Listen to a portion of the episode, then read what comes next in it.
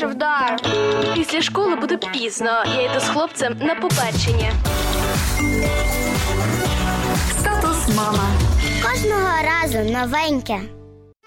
Вода це чудовий божий подарунок, але не завжди зрозуміло, скільки потрібно вживати її дітям і нам. З'ясувати це нам допоможе лікар-педіатр Зінаїда Попик. Статус мама.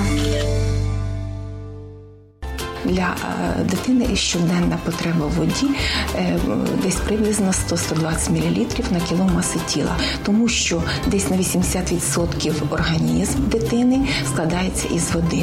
Для дорослого населення це трошки менше 30-35 мл, тому що дорослий організм десь на 60% теж складається з води. Якщо дитина знаходиться на грудному видогодуванні, виключно на грудному вигодовуванні до 6-місячного віку, то є така тенденція, що не потрібно водне навантаження, тому що дитина отримує достатню кількість рідини з грудним молочком. Це може бути влітку, коли дитині дуже жарко, ми даємо водичку, і тоді, коли дитина одягнута не по погоді, тобто вона перекутана на е, кожний градус вище 38, Ми плюс додаємо ще 10 мл на кіло маси тіла рідини, плюс на кожне блювання ще 10-15 мл, і на кожне випорожнене рідке плюс ще 10.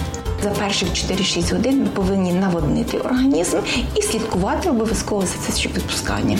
Якщо ми бачимо, так, що ми е, дитину наводнили, багато е, дали рідини водно-сольових розчинів, і бачимо, що дитина на протязі 4-6 годин не після, ми повинні госпіталізуватись, тобто викликати швидку допомогу. Дитина повинна лікуватися в стаціонарних умовах, тому що дуже багато таких випадків є, як гостра ниркова недостатність, і потім це дуже велика проблема і плачевно може сказатися на дитячий організм.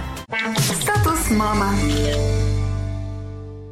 Друзі, бажаю вам здоров'я і не забуваємо, що є і духовна спрага, тамувати яку може тільки Господь.